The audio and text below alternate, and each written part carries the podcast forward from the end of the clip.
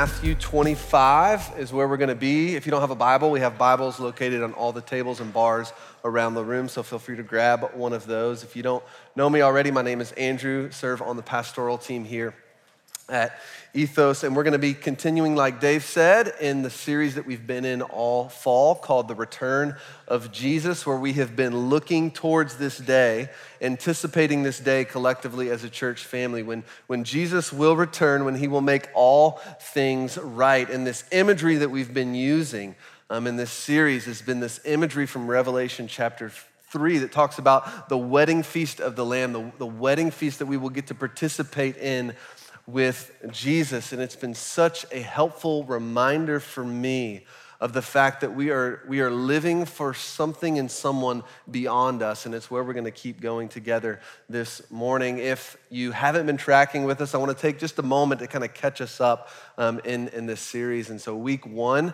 uh, we just looked at all of the different perspectives that, that we come into this conversation with, and we said, hey, no matter what our perspective, no matter Um, our, our history in, in this conversation, what we're gonna do is we're gonna collectively just look at Jesus' words and align our life and align, align our thoughts with, with Jesus. And so we looked at Matthew twenty-four in weeks two and three, and where, where Jesus lays out, he says, hey, here, here's, here's what you can anticipate. Here's what you can expect. He says, although you can't know the day or the hour, uh, I want you to anticipate and be paying attention to the things that will come in, in that season.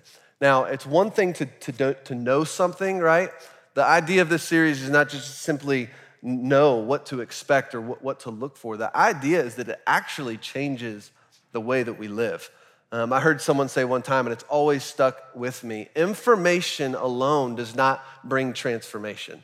Um, and then the idea of this series is to take in the information, to apply it so that we can be more t- fully transformed into the image of Christ. So information plus application equals transformation. And that's what we're going after for the next few weeks. It's where we've been the last few weeks saying, okay, what does this actually look like in the context of our lives? As we, as we apply this knowledge, how does it affect the way that we live?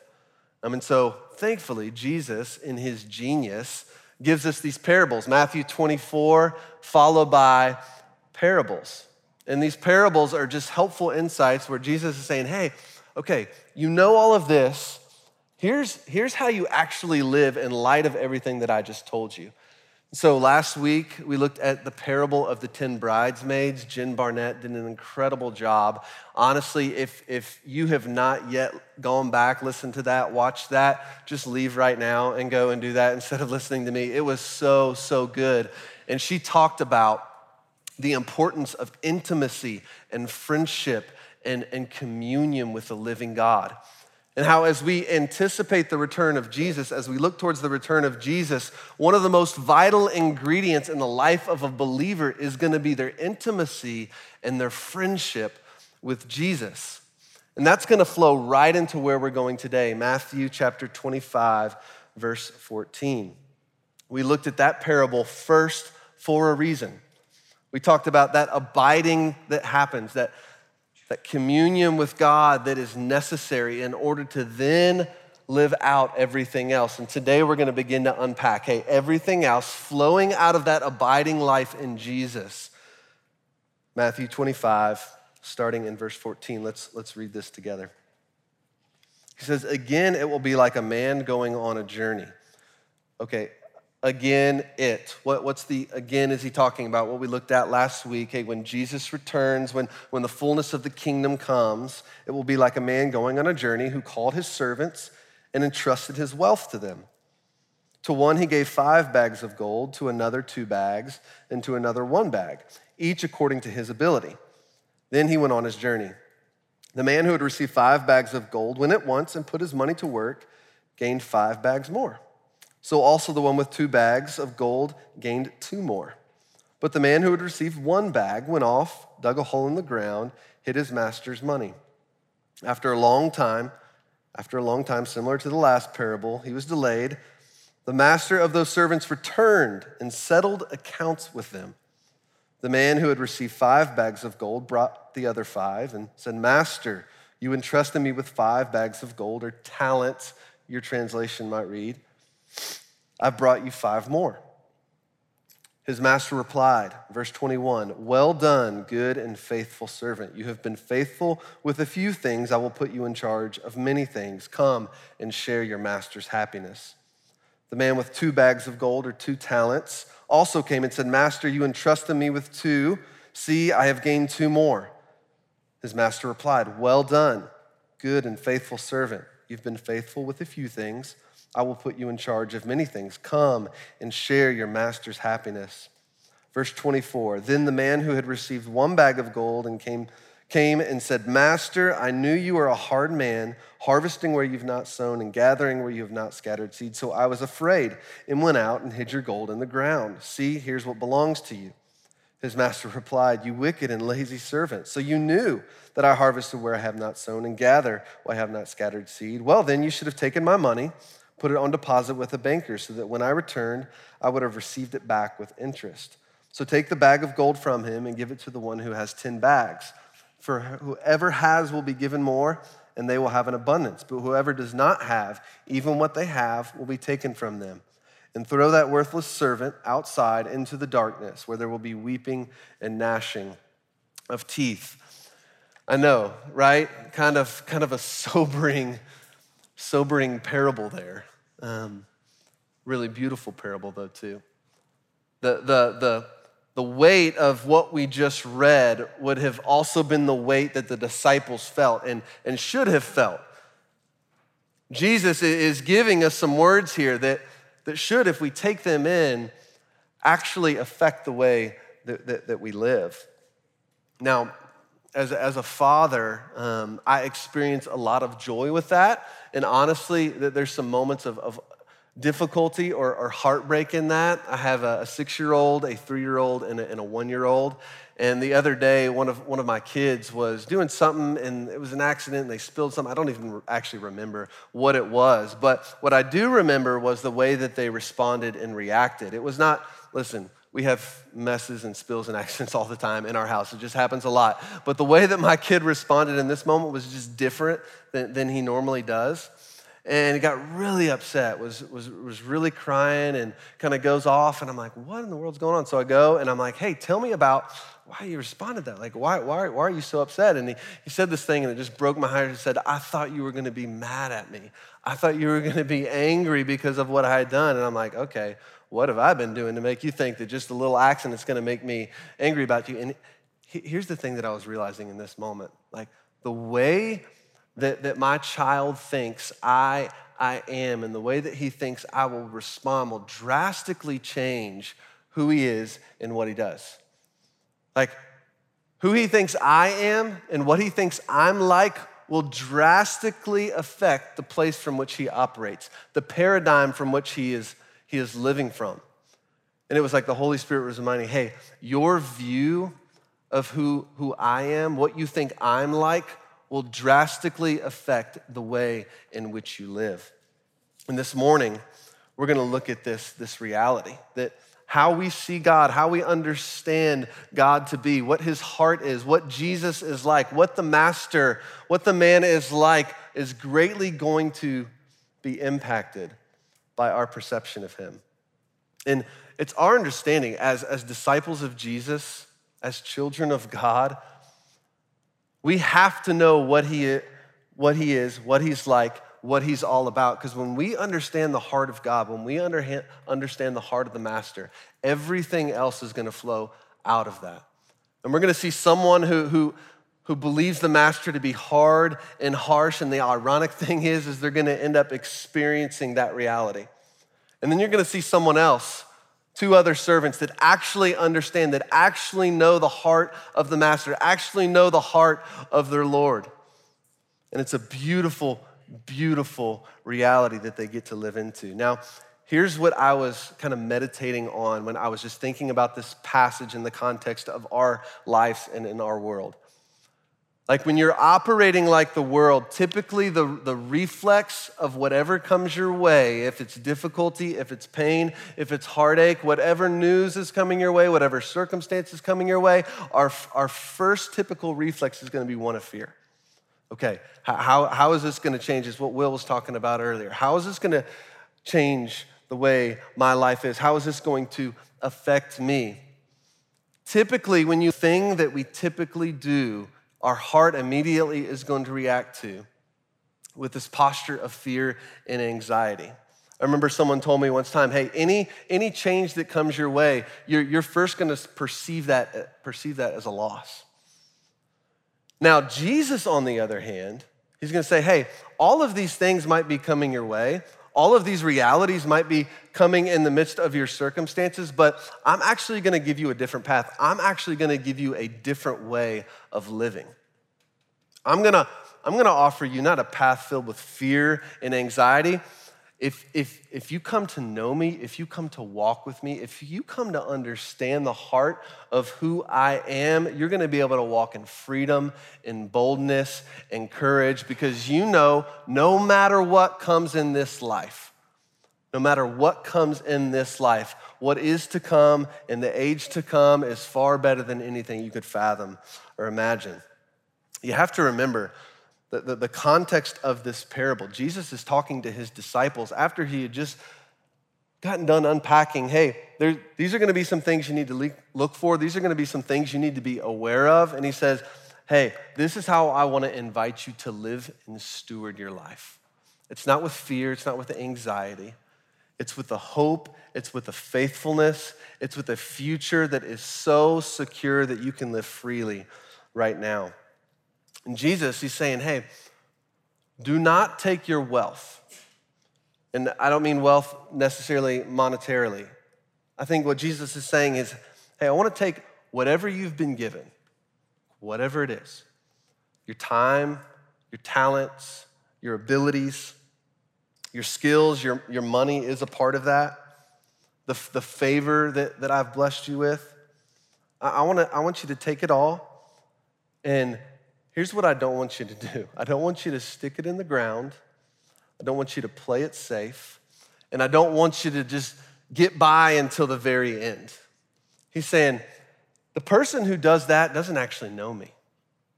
I've endowed you with skills. I've endowed you with abilities.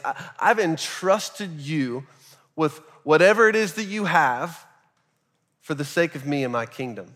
Now, if you live into that, oh, you're gonna find life not only now, but you're gonna find life in the life to come. So I wanna dig into this parable, I wanna unpack it, and then I wanna uh, apply it even more. So here's what we have. We have one man, we have three servants, and we have two responses. If you're taking notes, one man, three servants, two responses.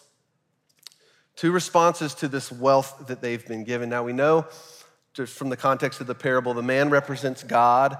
Uh, the three servants represent children of God, followers of God. Um, Jesus himself in this moment is speaking to his disciples in the original conversation. And here's what I want us to hone in on is, is the two responses, because I think it's typically the two responses that we have. One, one is gonna be something we're gonna spend a lot more time on because it's, it's our aim, it's our focus um, as a church and as followers of Jesus. But here, here is at the, before we dig into the details, here's the heart of what this parable is about. God has entrusted each person. He has entrusted you with gifts, with abilities, with opportunities, with family, with friends, with circumstances, some of which you really like, some of which you don't. However you want to look at everything that encompasses your life. And he says, hey, I wanna invite you to use this for my glory, for my kingdom, and my good. So what, however it is that God has wired you, whatever personality he's given you, it's on purpose. It's on purpose so that you can bring glory to him. Now, here, here's the weight and kind of the sobering aspect of this parable. There, there's gonna be a moment, there will be a moment when we stand before Jesus and we, we lay out our life before him. Like that moment's coming. Where we, we lay our life before him and we, we say, hey, here, here's, here's how I've lived. Here's how I've stewarded what, what, you've, what you've given me. It's that moment, as it says in the parable, where accounts will be settled. Now we see in the story, it has the opportunity to be the most beautiful, glorious, incredible day of our lives. Like the generosity of Jesus that we're gonna dig into here in just a moment is incredible. We've gotta understand the generosity and the heart of Jesus in this parable, but we also have to understand the weight for those who don't walk in faithfulness to Jesus. So two responses. The first one is rooted in faith and freedom. You see it like faithful to the end, living a life of just complete freedom with what God has given them. The second response is gonna be rooted in a false narrative. Someone who doesn't actually understand or know the heart of God. And it ends up producing this fear, this, this worry, this anxiety. And what we're gonna actually do is spend the majority of our time on number one, uh, this, this, this life rooted in faith, because it's, it's what we're going after, it's our aim. So I'm actually just gonna kind of just touch on the very end, that, that, one, that one talent or, or that one bag servant. And here's, here's just what I'm gonna say about that second response. It, it's, it's something that I think we see far too often. It's, it's that person who's just living for themselves. It's that person who doesn't understand the heart and the character of God. They haven't taken the time to actually know him and walk with him and abide with him. It's that, it's that life where you get to the end and you realize, you realize I've, I have lived for the wrong person. I've lived for the wrong things. I've, I've geared my entire life around right here and right now and for me. I don't know if you've ever been to a funeral of someone who's just lived their life for themselves, completely selfish, disregard for other people. It's a, it's a, it's a pretty sobering funeral to be at because you, you realize, oh, they've, they've missed the mark. The, the reward wasn't this life. The, the reward is actually in the life to come. And here's what I here's what I want us to do. I want to look at the response of the two servants who faithfully and obediently and quickly steward everything that they have for the master that had entrusted this to him. Now, here's the first thing that I just want to acknowledge, and write this down. There is no one else we want sitting on the judgment seat than Jesus. There is no one else we, we want sitting on the judgment seat than Jesus. The, the one who is going to settle accounts, as it says in this parable. You see, two of the servants, what, what do they do? They immediately put, put what they had been given to work. You almost see this just life of just freedom, where, where they, they, they actually didn't know the outcome of what was gonna happen, but immediately, whatever they had been entrusted with, whatever they had been given, they immediately put at work for the sake of the, sake of the man who had, who had given it to them. They clearly knew, I think they clearly knew, and they understood the heart of the one who was coming back. They, they knew the generosity of the one who had entrusted them. They knew the results were, aren't dependent upon them. They knew the results were dependent upon the one that had been entrusted. One of the commentators I read said this: "There's not a better judge to stand before than the most kind, generous one, and it's Jesus. His generosity and how he rewards us for the very small things that we do and the very big rewards that he gives are incomparable." Here, here's, here's, here's the truth. When we take one step of obedience, one small step of obedience now, Jesus in the age to come is gonna give us a mile. It's a beautiful, outrageous, wild grace. Like when we're faithful stewards of, of the little, of the few, Jesus sees that, he knows that, and he's gonna honor that in ways that we can't fathom or imagine. Now, the second thing I wanna point out, number one, we, we want Jesus being the judge. Number two, something that I think is very freeing, they were each given different amounts to steward. This was on purpose. Something I read this week said, hey, we're each given different abilities. We're each given different personalities. We're each given different economic situations. We're each given different spiritual gifts. We're actually born into different families and places and have different people around us. That is on purpose. That is by God's design. I am not called to be someone I am not. Man, this is freeing. This is spring this week as I thought about standing up here. I'm not called to be anyone that God has not designed and wired me to be, but so often what do I do? I find myself wanting to be X, Y, Z. I wanna, I wanna have this kind of platform. I wanna have this kind of influence. I wanna have this kind of skill set. I wanna be here, I wanna be there, I wanna be this, I wanna be that, when God's placed me right where I am for a reason.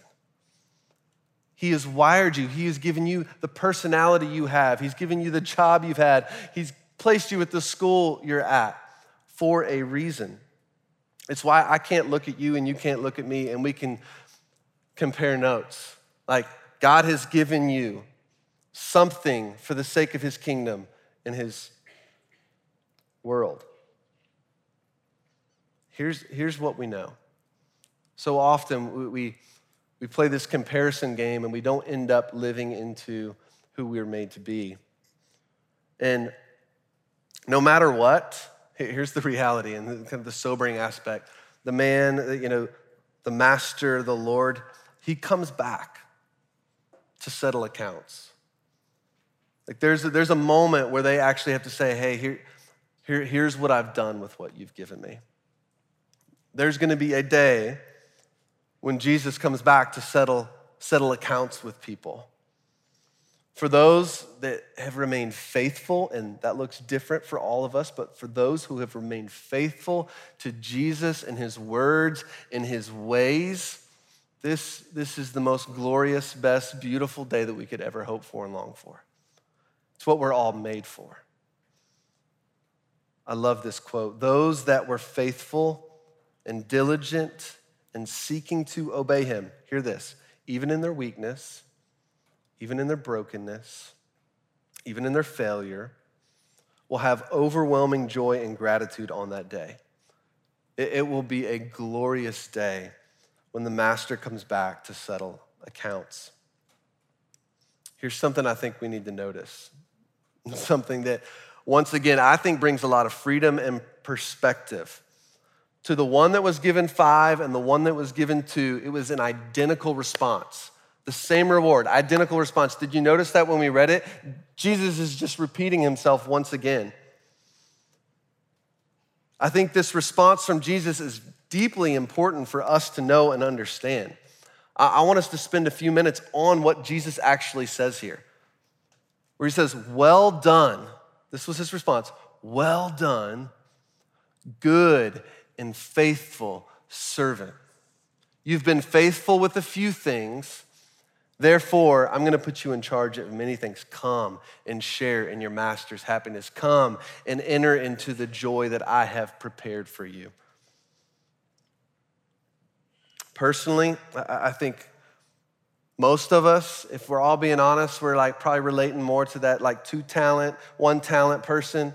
Um, that's kind of where, where I find myself. I'm like, okay, I, God designed it that way. I got a little bit less gifting, a little bit less ability, a little bit less impact than some people, and that's all right. But here, here's what I want us to see.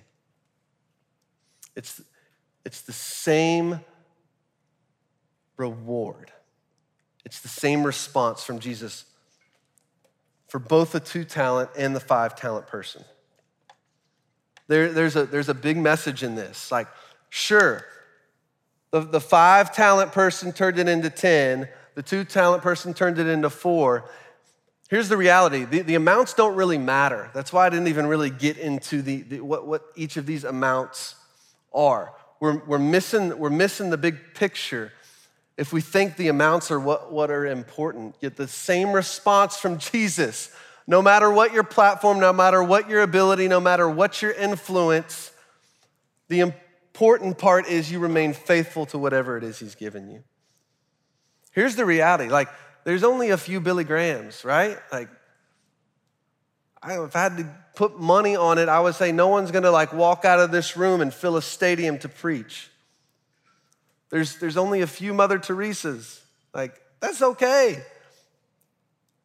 What, whatever God's gifted you, wherever he has you, is exactly where you are supposed to be. For most people, life is gonna be nothing like filling a stadium and, and preaching to lots of crowds. And here's what I want us to notice. The Lord gives the same affirmation to the one with, with less ability or less, less talent. The same affirmation. Here, here's the key factor. Each of them stewarded and were diligent and were faithful and were honoring to the master with, with what they had. So I want you to spend some time this week thinking, what has God given me? How has God wired me? And how do I, how do I use it to bring him glory? Let's look at each of these words here from Jesus. Well done, good and faithful servant. Well done. I think, think about that moment.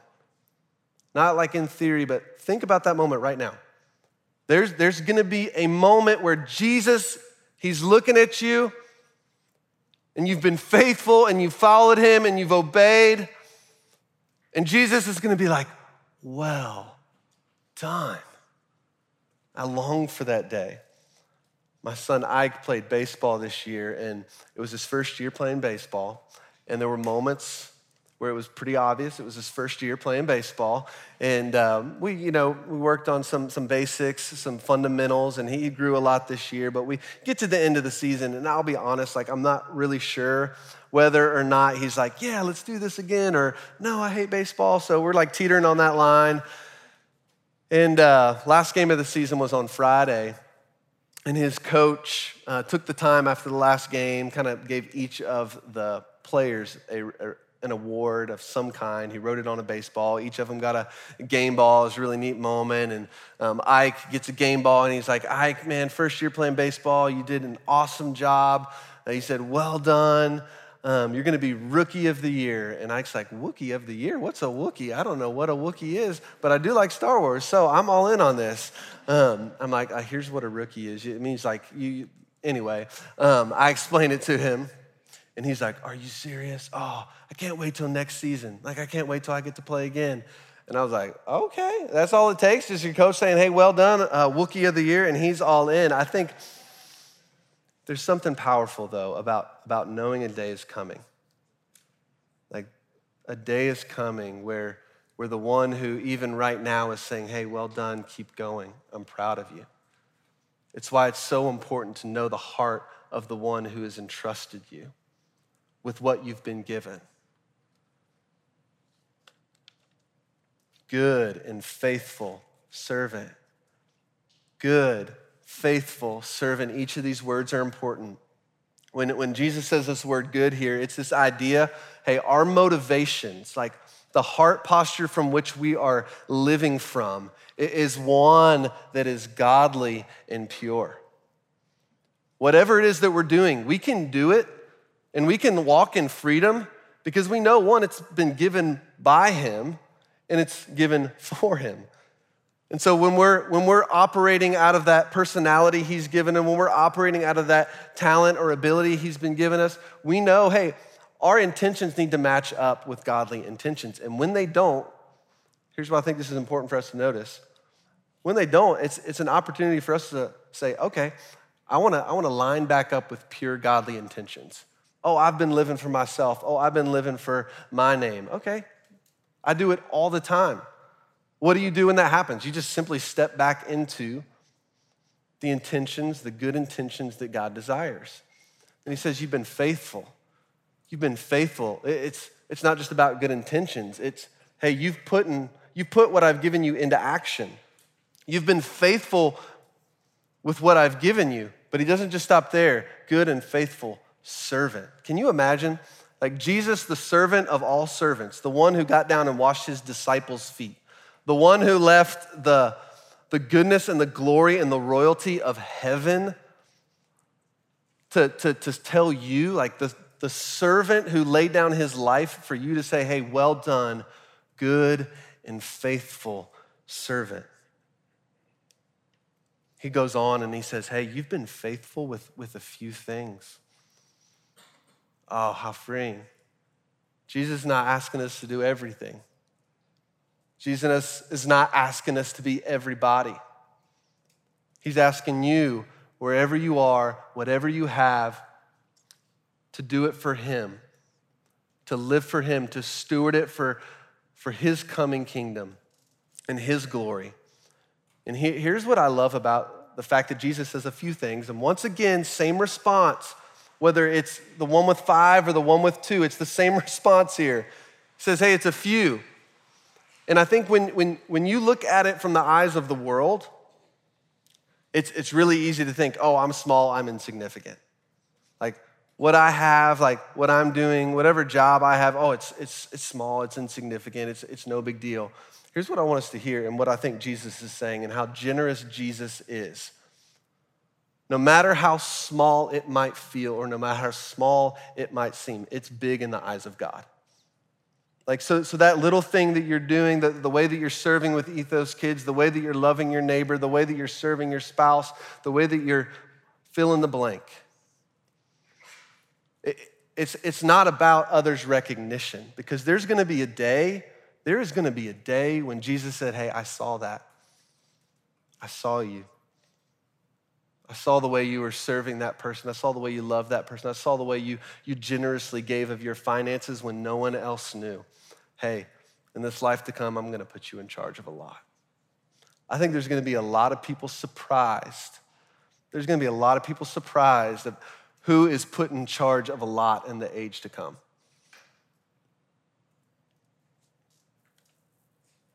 What seems small in the eyes of man is important in the eyes of God.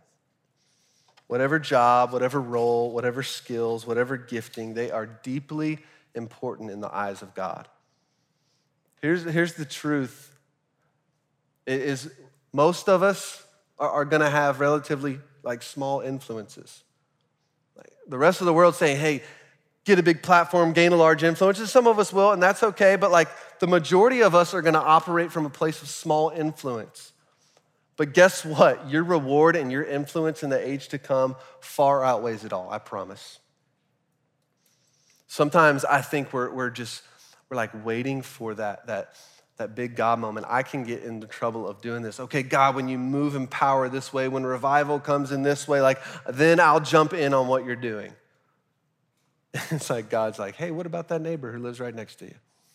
It's like, oh yeah, you're right.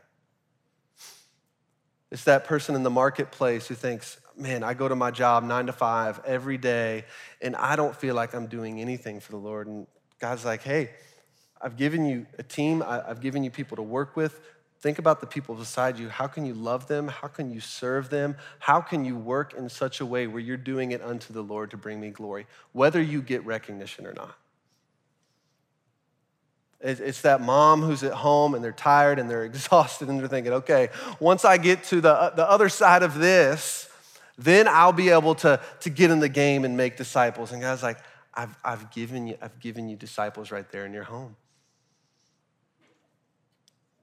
It's that thing that I tend to do where I say, okay, once, man, once I pay for this and I have this amount of money saved, then I'm gonna be able to be generous. Then I'm gonna be able to give to the global partners. God's like, whatever you have, whatever little you have, be generous with it now. I promise, the, the reward will far outweigh the sacrifice.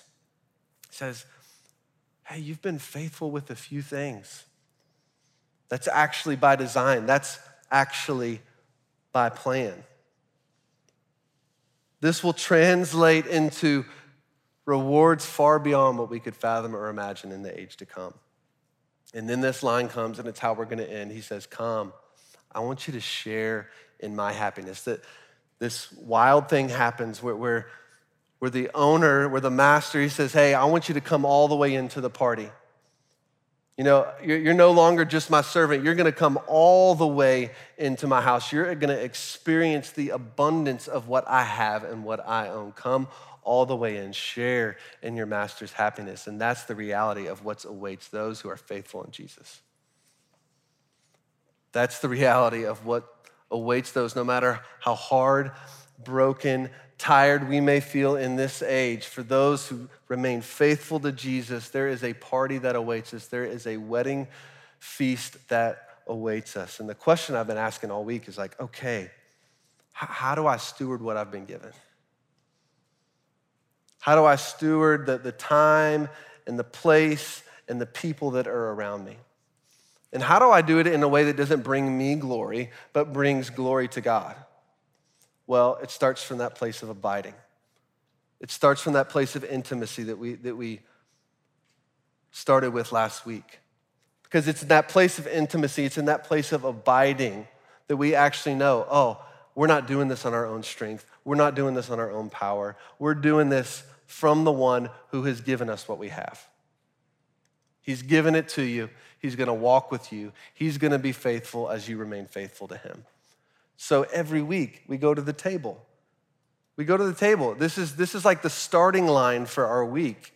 And we say, Jesus, because of what you have done, because of the fact that you've laid down your life, because of the fact that you were the humble servant, we can go and be humble servants too. We're simply invited to take what he's given us, the few, the little, and use it for the glory of God, trusting and knowing that a beautiful reward awaits us. Let's pray, and we'll go to the table together. Yeah, Jesus, we, we can't imagine, honestly, I'm even having a hard time standing up here preaching, imagining the reality of that day. When you, when you will look us in the eyes and you will say, well done. You weren't perfect, but well done, good and faithful servant. Come and receive your reward. Jesus, will you help those who are struggling to, to, to know what, what it is that you've given them? Like, will you help them this, this morning to even highlight something in their life, a person in their life, a gifting that you've given them, a circumstance that you want them to use to bring you glory, whatever it might be, God, will you bring it to the surface? And will you allow us to live for you this week? To live for you knowing, hey, the world, the world lives for themselves. And ultimately, that's not where reward is found. Reward is found in laying down our life for you because we know the reward that is to come. Jesus is in your name. Together as a whole church, we say amen. Hey, let's go to the table together this morning. If you want to talk, if you want to pray, there'll be some men and women at the Respond banner. We'd love to talk and pray with you this morning. Love you, church.